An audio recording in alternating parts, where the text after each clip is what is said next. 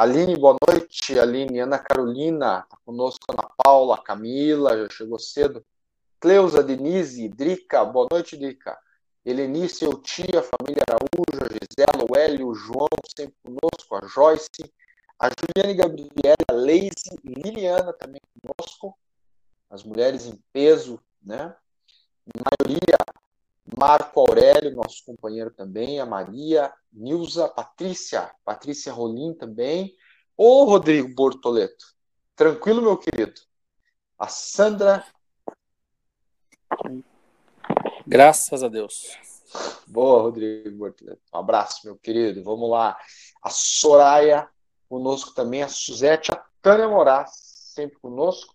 Mais dois minutinhos nós iniciamos o nosso grupo de estudos. Ali a Juliane é, é, é escreveu para a gente boa noite ali pelo chat, que é esses três pontinhos que tem ali embaixo. Você clica nos três pontinhos e vai aparecer ali mensagens na chamada. Ali você coloca sua pergunta, sua questão, tema que você gostaria de ouvir, alguma, alguma temática que você gostaria de, de entender um pouco melhor, de estudar um pouco mais, e é, de estudar um pouco mais. Eu paro aqui porque a pita tem que apertar ali para a pessoa poder entrar. Lourdes, minha mãe, boa noite. Aí outra, outro colega chegou ali também. Vamos esperar mais dois minutinhos, a gente já inicia. É, olha lá, Solange estar sintonizando com vocês. Alegria para a gente também. A Denise ali, ó. Boa noite, meus queridos amigos de luz. Luz da Copel, né? Só se for, porque é a luz que a gente gostaria de ter, mas só a Copel nos fornece, logicamente, Deus, né? É, quem mais, pessoal, vai deixar uma mensagem ali, vai deixar a questão, principalmente, a pergunta. Durante o nosso estudo, você pode deixar a tua questão, a tua pergunta. Mais um minutinho, a gente já inicia. Marco, tudo certo aí para o texto de hoje? Tudo certinho, Alice. Boa noite a todos. Maravilha. tem uma pergunta aqui da, da Leise Nara, do Espírito Santo. Você sabe me dizer se a casa abre durante o dia? Preciso comprar o livro. Não, a casa não abre durante o dia, tá? Só é, aos sábados. Só aos sábados, exatamente. Na, na semana, ah, segundas e terças, abre às 18h30. E sábado, 13h30, né, João? É isso aí. Ali, ó, a Camila deixou o contato ali, quem quiser adquirir o livro pela Casa Espírita. Quem não está aqui em Curitiba, quem não está na nossa região, compra pela Amazon.com. Fica fácil também. Se você comprar olhar da tua instituição, você tá auxilia ali, né? A Casa Espírita que você frequenta.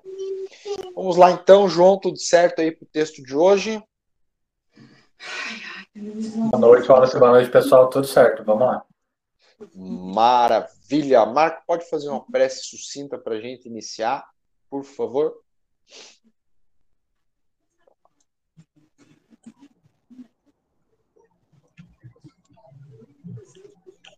Queridos irmãos e irmãs, boa noite.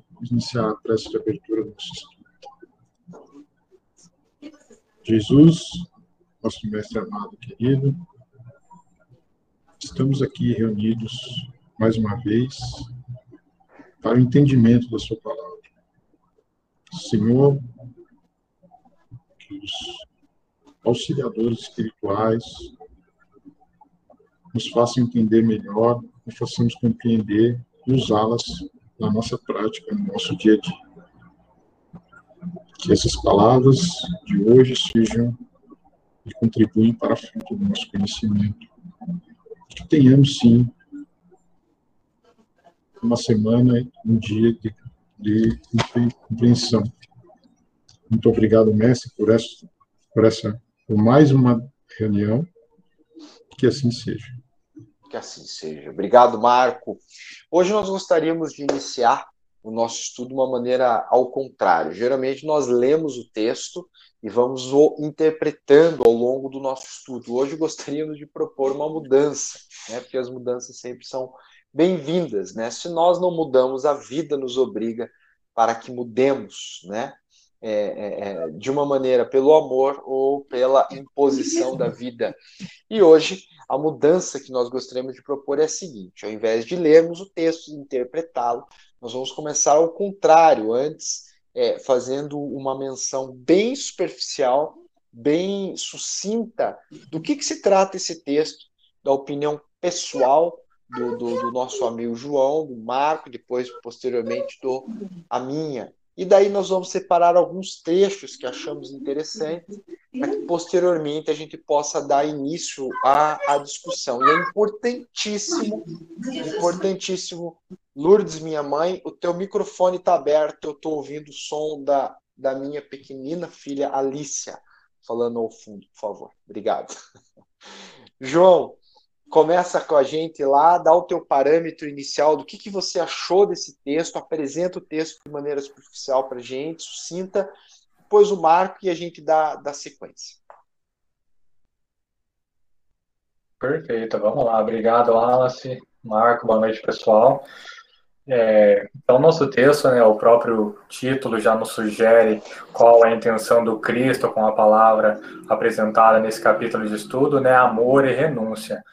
É, de uma forma resumida, é, Humberto de Campos apresenta para a gente, começa apresentando para a gente algumas situações que aconteceram na boda de Canaã, né? Principalmente aquela famosa, né, aquela famosa cena, né, onde Cristo transforma a água em vinho.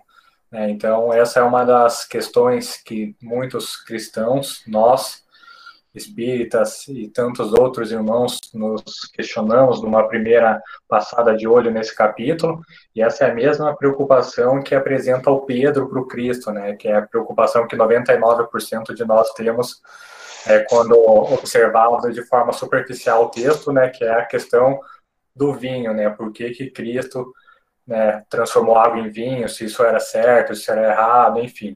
Então, acho que a, a, o grande segredo desse capítulo está justamente na compreensão da essência da palavra do Cristo, que vai muito além dessa regra, é isso que ele traz para a gente, né, que nós hoje prestamos muito mais atenção à regra do que nas pessoas, do que nas situações quais nós vivenciamos, né.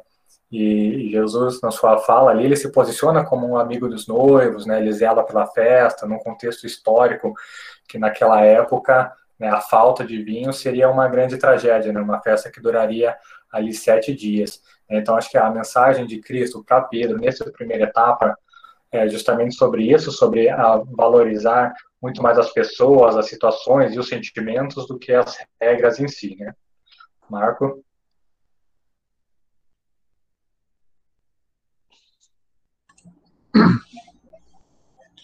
Boa noite a todos, boa noite, Wallace, João. Buenas. Então, é, essa primeira parte do texto, o João colocou bem é, da questão propriamente dita do amor, né, em que é um trecho é, historicamente bem conhecido, a transformação da água e do vinho.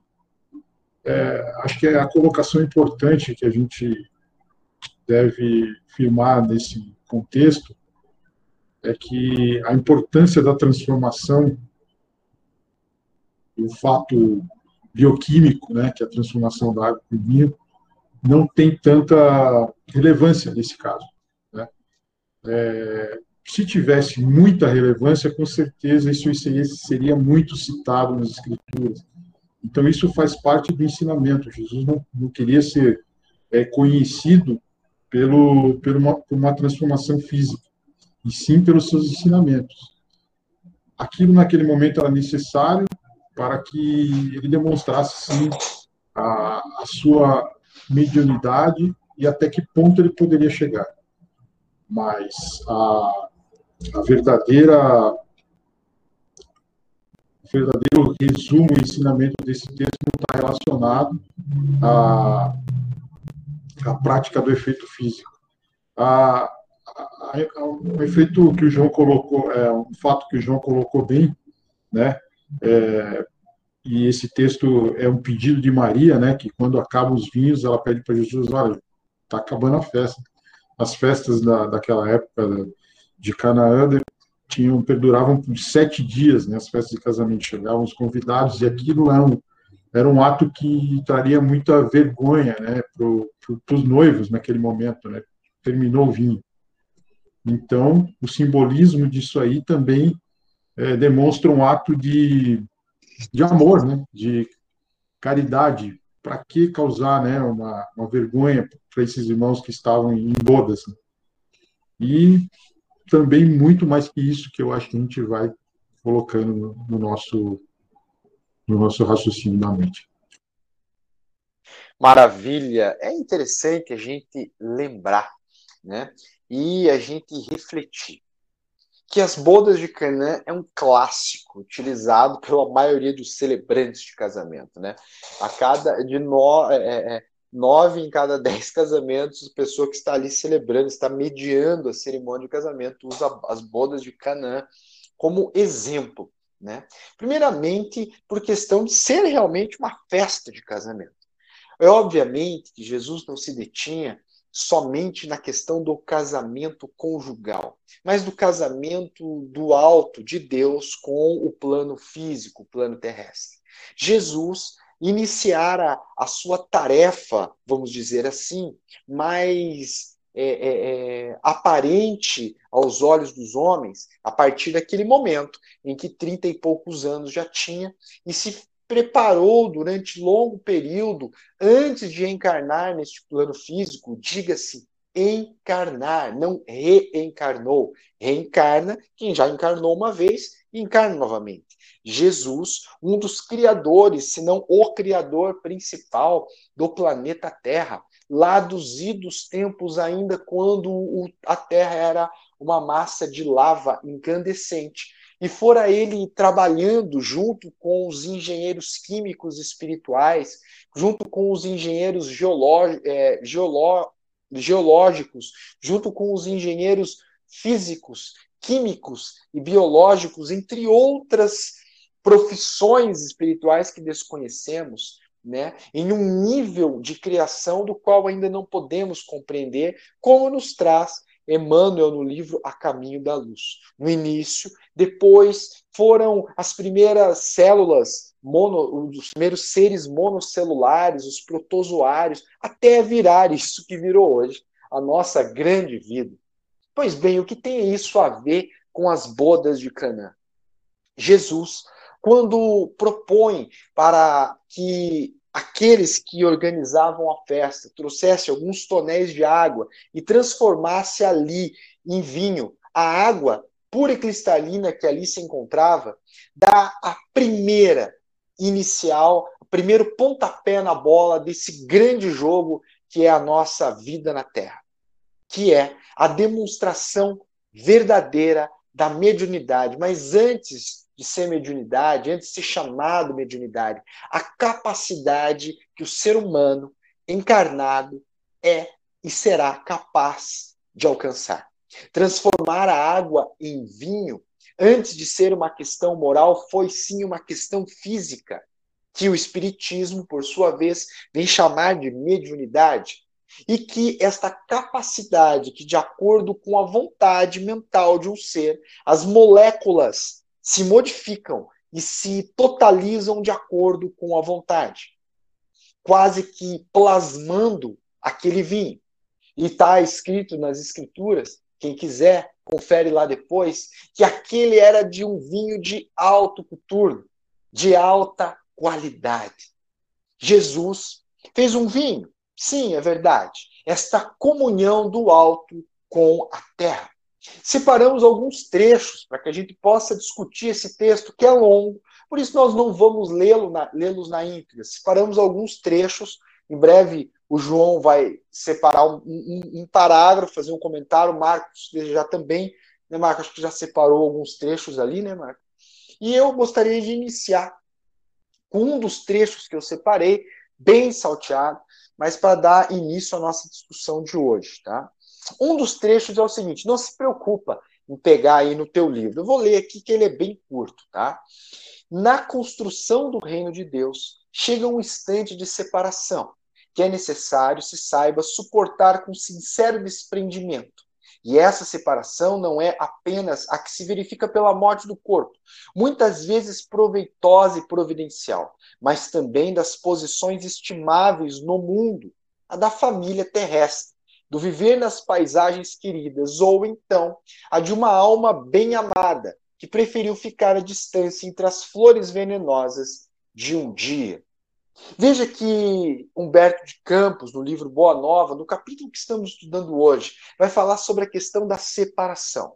Mas fora muito antes disso, lá nos mitos do, do, do Velho Testamento, que vamos encontrar lá o mito de Adão e Eva. Lembram? Um mito. O que quer dizer um mito? Uma lenda que engloba um invólucro para passar uma ideia. A ideia naquele instante é que o homem, a mulher, o ser humano como um todo, que já vivia há muitos anos na Terra, chegou a um estágio de evolução que começou a ter consciência de si mesmo, que a Bíblia, de maneira figurativa, para ilustrar, chamou de fruto proibido.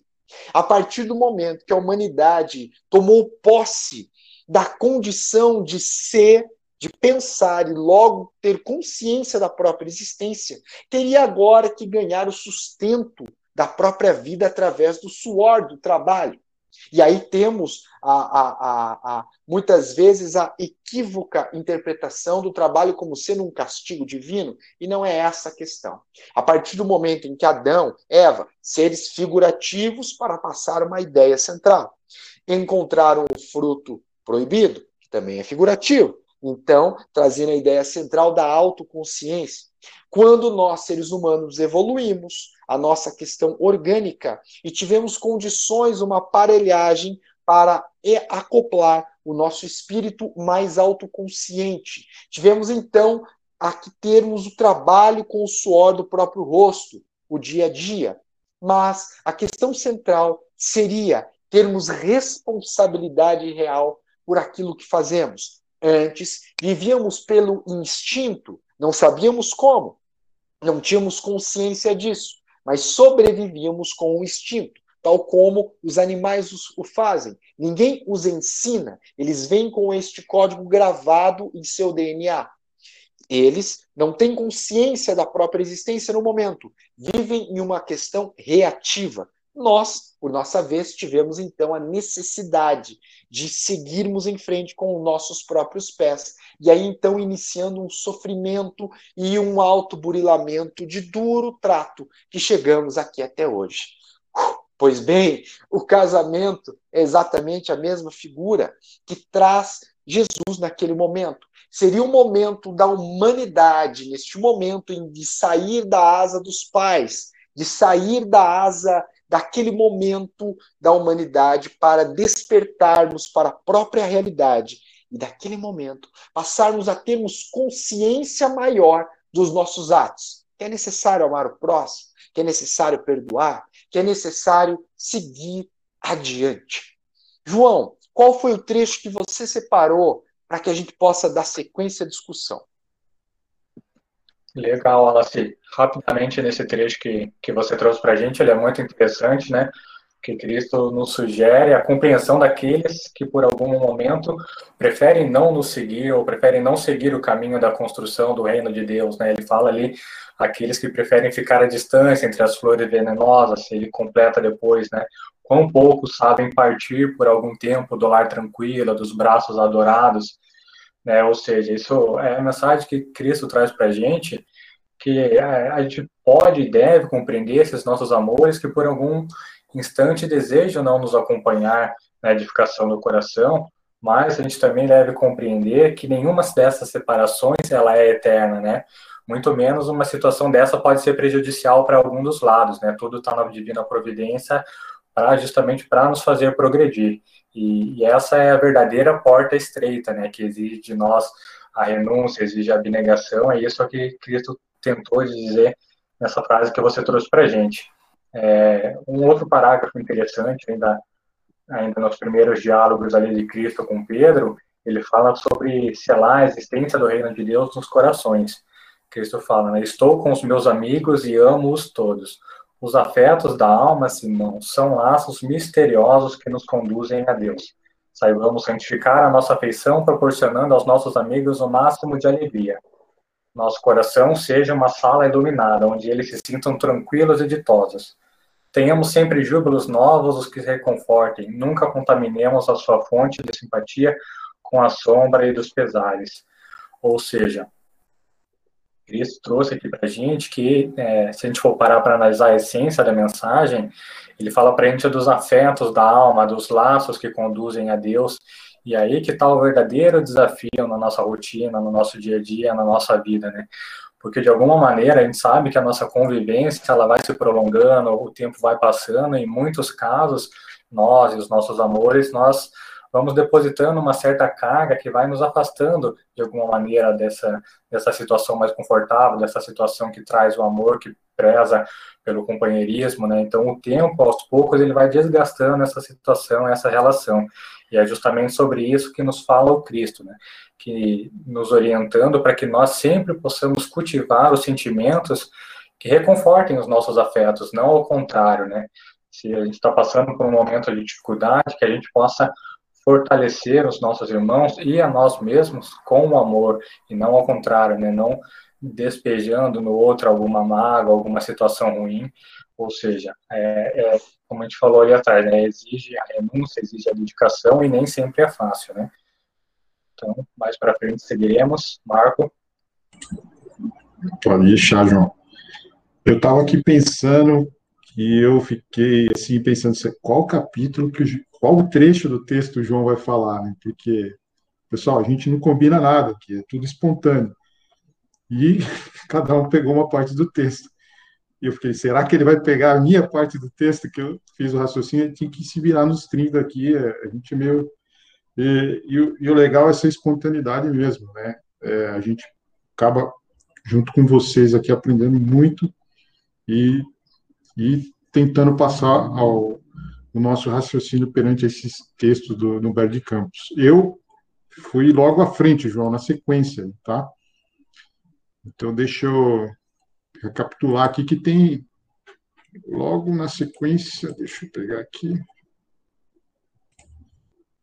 E Pedro pergunta para Jesus, né? Como devemos proceder quando os amigos não nos entendam? Ou quando nos retribuam com ingratidão? E aí vem a filosofia que Jesus olha para ele e responde: Pedro, o amor verdadeiro e sincero nunca espera recompensa. A renúncia é o seu ponto de apoio. Como um ato de dar é a essência da vida.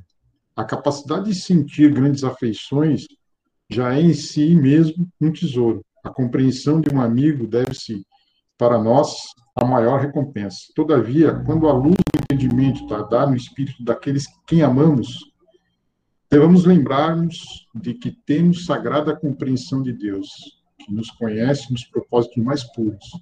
Ainda que todos os nossos amigos do mundo se convertessem um dia em nossos adversários, ou mesmo em nossos algozes, jamais nos poderiam privar da alegria infinita de dar-lhes alguma, ter-lhes dado alguma coisa. Nesse texto em questão, é, é bem colocado a questão da renúncia né? O ato de renúncia é sempre mais louvável do que o ato do apego. Né? A gente vive o tempo todo se apegando às coisas, às pessoas, aos lugares, como se essas coisas, essas pessoas, esses lugares tivessem sempre à nossa disposição. O medo é, é aquele sentimento frequente que a gente tem da perda. A renúncia é, sobretudo, um ato de coragem. Né? É sempre é, é muito difícil da gente praticar é muito fácil de a gente se apegar e difícil desapegar. É, me lembrou muito esse texto, aquela parábola em que o mestre pergunta para o príncipe, né? E, e, ele pergunta, mestre, o que é necessário para alcançar a vida eterna? E aquele rapaz, na, naquela ocasião, ele tinha muitas propriedades, né? Tinha, tinha um, era muito rico. E Jesus, ele, ele questionou, né? Se, se ele renunciaria a tudo para entrar ao reino dos céus, e ele, naquele momento, foi embora. Né? Não era o momento dele da renúncia. Então, o ato de renúncia, é... a gente pode se apegar a muita coisa, mas toda vez que a gente tem um ato de renúncia. É, é ali que a gente demonstra o nosso verdadeiro amor, o nosso verdadeiro sentimento ao nosso semelhante. Principalmente, como colocado no texto, e bem claro que Jesus coloca, aqueles que não demonstram o mesmo afeto. Né? Aquele sim será o nosso verdadeiro ensinamento. Eu acho que é isso, Ora. Se você coloca sempre essa questão aí, que é muito importante, né? É, parece que até a gente está sempre repetindo a mesma coisa, e é verdade, a gente está sempre repetindo a mesma coisa, e eu, particularmente, repito muito as coisas que eu falo, é, é, não para que os outros aprendam, mas quem sabe eu, de tanto falar, como o primeiro ouvido que entra depois que a voz sai da minha boca é o meu, eu repito muito para que, quem sabe, um dia eu consiga aprender isso por osmose, né? Pois difícil é, mas necessário sabemos que é que é aprender.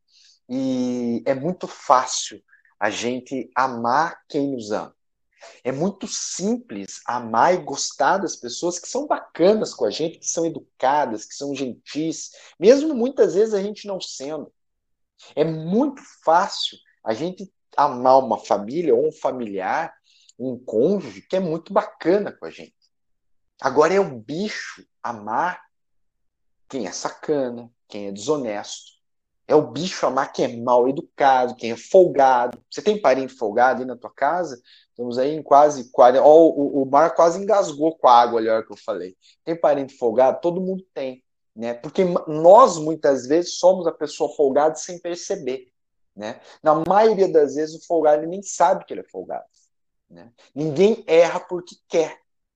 Ninguém erra porque tem vontade de errar espreguice de manhã e fala: hoje eu vou zoar, vou fazer tudo errado. Hoje eu vou perder a minha encarnação neste dia, porque eu vou tratar todo mundo mal. Não.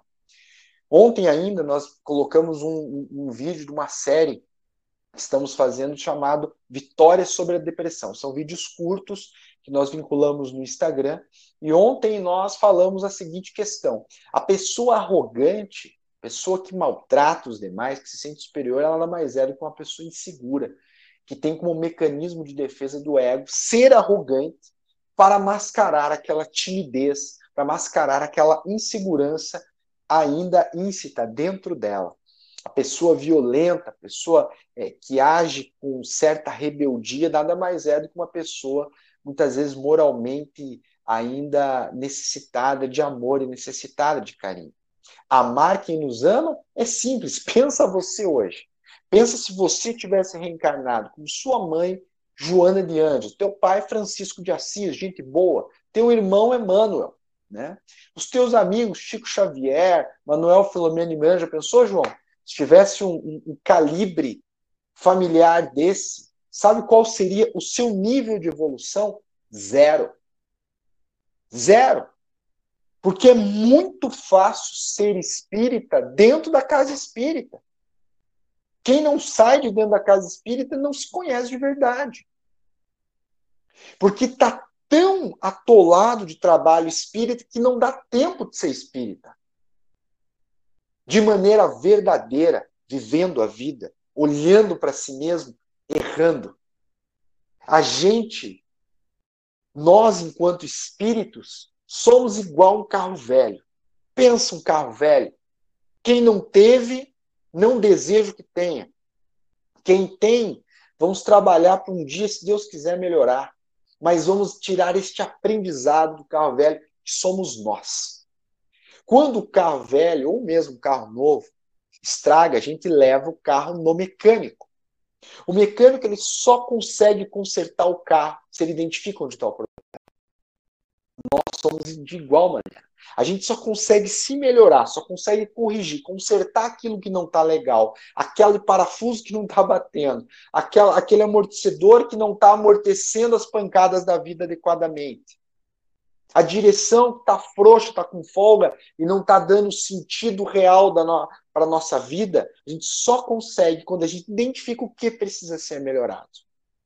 Nós, esse carro velho, esse espírito velho, milenar, de inúmeras encarnações, de tantas idas e vindas, só será consertado quando a gente perceber e identificar o que precisa ser melhorado. Hoje você, o que você precisa melhorar em si mesmo?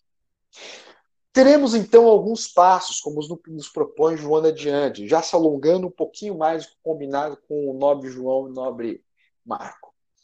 A questão é a seguinte: primeiro a gente identifica o erro e às vezes a gente fica apavorado quando se dá conta como nós somos de verdade. Às vezes a gente pode se pegar num pensamento de inveja. Se estivéssemos numa palestra hoje, eu pediria para erguer a mão quem é invejoso. E fizemos esse teste em várias casas, com diferentes número de pessoas. Raramente alguém erguia a mão. E daí nós brincávamos. Né?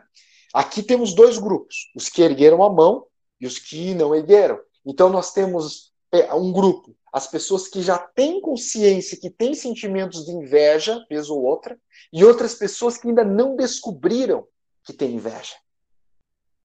Qual vocês acham que irá resolver essa questão da inveja primeiro. Quem já sabe, já descobriu e já percebeu que é, às vezes é munido desse sentimento, ou quem ainda acha que é um ser celestial encarnado na Terra que nunca sente inveja de ninguém. Se nós fôssemos, então, transplantar da inveja para as outras questões da vida, o medo, a raiva, o ódio, o ciúme, todos nós temos. Se não os tivéssemos, não estaríamos encarnados na Terra, estaríamos encarnados em planos superiores. A questão não é ter ou não ter esse sentimento. Primeiro, é identificá-lo. Segundo, aceitá-lo em nós. Se nos pegarmos com o sentimento de raiva, acordar mal-humorado, quem que nunca acorda mal-humorado? Se a pessoa nunca acordou mal-humorado na vida, alguma coisa está errado. Esse sentimento está indo para outro lugar. Acordar mal-humorado não é sinônimo de inferioridade moral espiritual. Posso sim acordar mal-humorado, perceber que estou mal-humorado, que posso ser uma agressão àqueles que estão à minha volta e tentar me segurar. Tendo consciência, tomo uma atitude para que, primeiramente, esse sentimento não prejudique aqueles que estão perto de mim. Na sequência, depois de identificar, não tentar prejudicar os outros com aquilo, eu vou tentar modificar a minha consciência, tentar identificar qual é a causa daquele sentimento e aí fazer este mergulho e esta viagem tão necessária para dentro.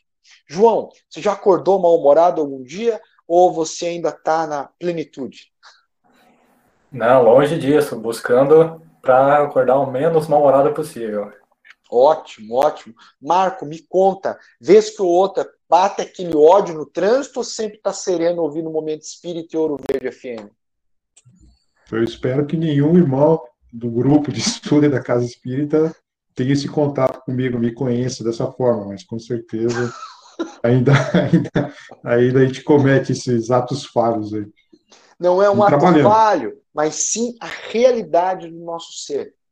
E é bacana a gente colocar isso no grupo, e dói muitas vezes para quem está ouvindo ouvir isso, porque a gente começa a desmontar toda uma estrutura teológica que nos foi criada ao longo dos anos por religiões ancestrais, desta e de outras vidas, de que o ser para alcançar o reino dos céus necessita ser santo. Se fosse santo, estaria no reino dos céus e não na terra aceitarmos como nós somos, acolhermos essas dificuldades, modificá-las sempre avante, conforme nos propõe a doutrina espírita, nos tornarmos melhores hoje do que fomos ontem. Acho que agora a gente finaliza aquela primeira parte que eu, João e o Marco comentamos no início, de maneira quase que intuitiva. Aqui agora nós temos uma questão aqui dos nossos colegas que nos mandaram. Se você não mandou a tua pergunta, manda ali no chat, na conversa, na chamada. Temos aqui vários boa noites. E a Helenice é, é, me corrija, Helenice, se eu não tiver falado seu, seu sobrenome corretamente. Ela falou boa noite.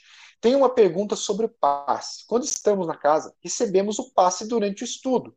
Gostaria de saber se agora, com o estudo online, também recebemos o passe.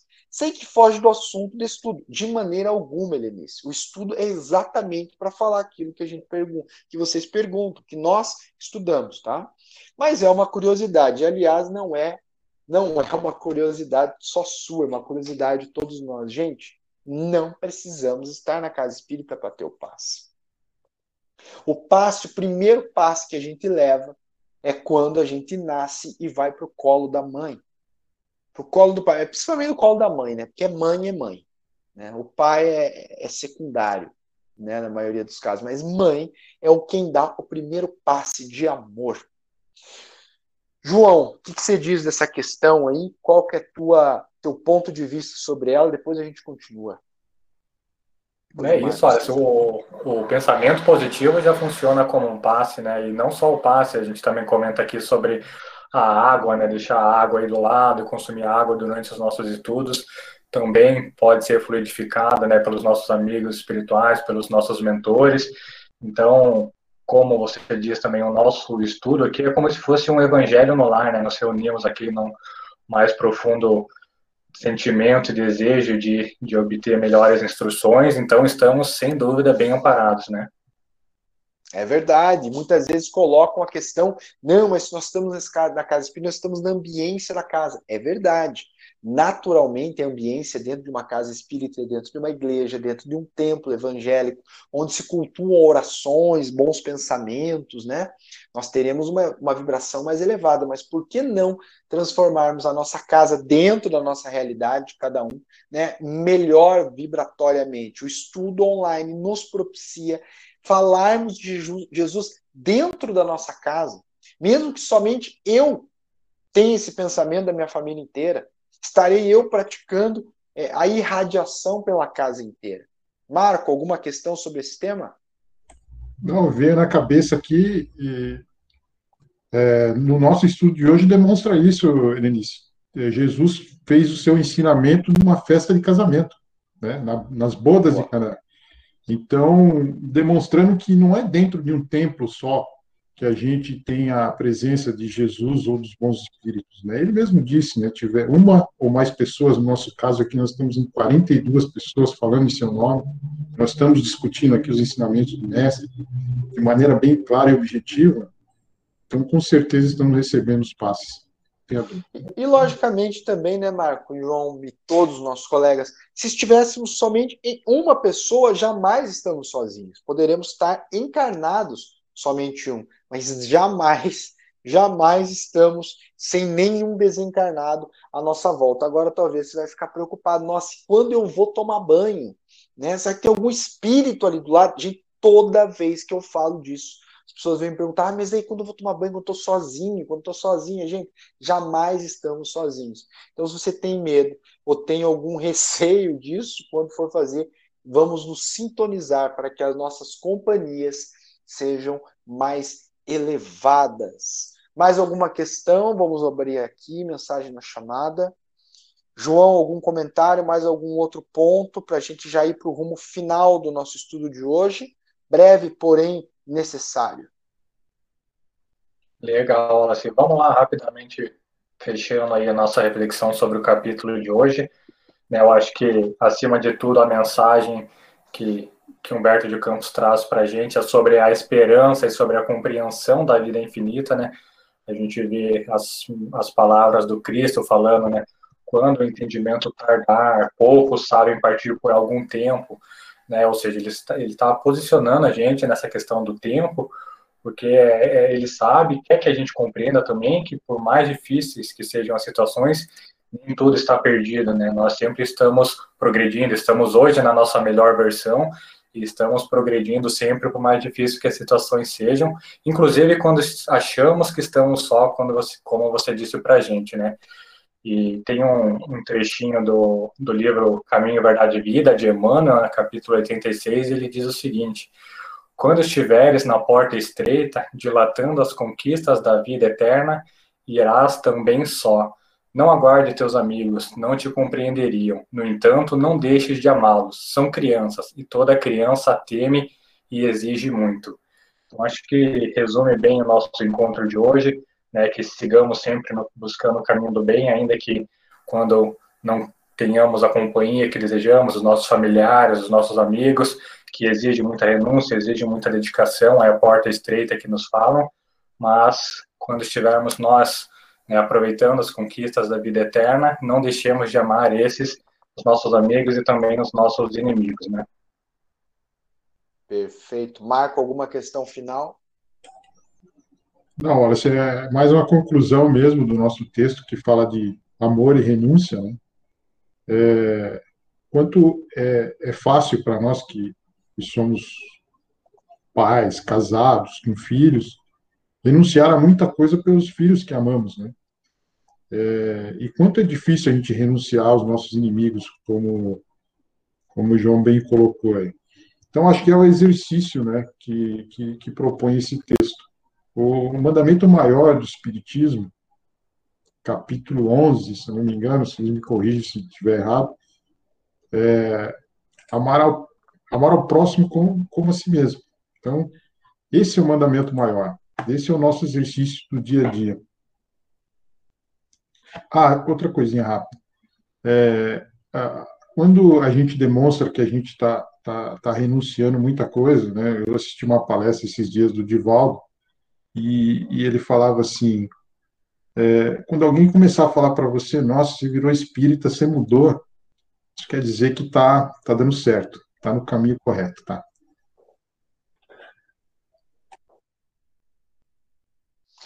Perfeito, pessoal. Gostaria de agradecer a todos pela participação. Vamos ficar com essas reflexões e esse convite para você ler o texto na íntegra, repeti-lo, digeri-lo e analisá-lo para ver como que nós, no nosso dia a dia, podemos, de, da melhor forma possível, diagnosticarmos em nós o que precisamos melhorar e, na sequência, possamos nos tornar mais felizes. Até a semana que vem, João, Marco, os nossos amigos. Semana que vem, se quiser convidar alguém, só mandar o link agora do Telegram, que estamos mudando do WhatsApp para o Telegram. Se você tiver, já pode, pode migrar para lá. Beleza, pessoal? Muito obrigado. Marco e João, falamos na sequência, em mais outra reunião na sequência, pode ser? Perfeito. Beleza. Pessoal, sempre estamos abertos a, a, elogios e críticas, a gente sempre coloca aqui nos grupos, no WhatsApp, então é, é, é muito importante que vocês deem o feedback de como está a, caminhando e os nossos estudos aqui. A gente sempre está tentando procurar da melhor forma, mas a visão de vocês para nós é muito interessante, tá? Boa noite a todos. Valeu, pessoal. Obrigado. Boa noite, pessoal. Até mais. Boa noite. Boa noite. Boa noite. Boa noite.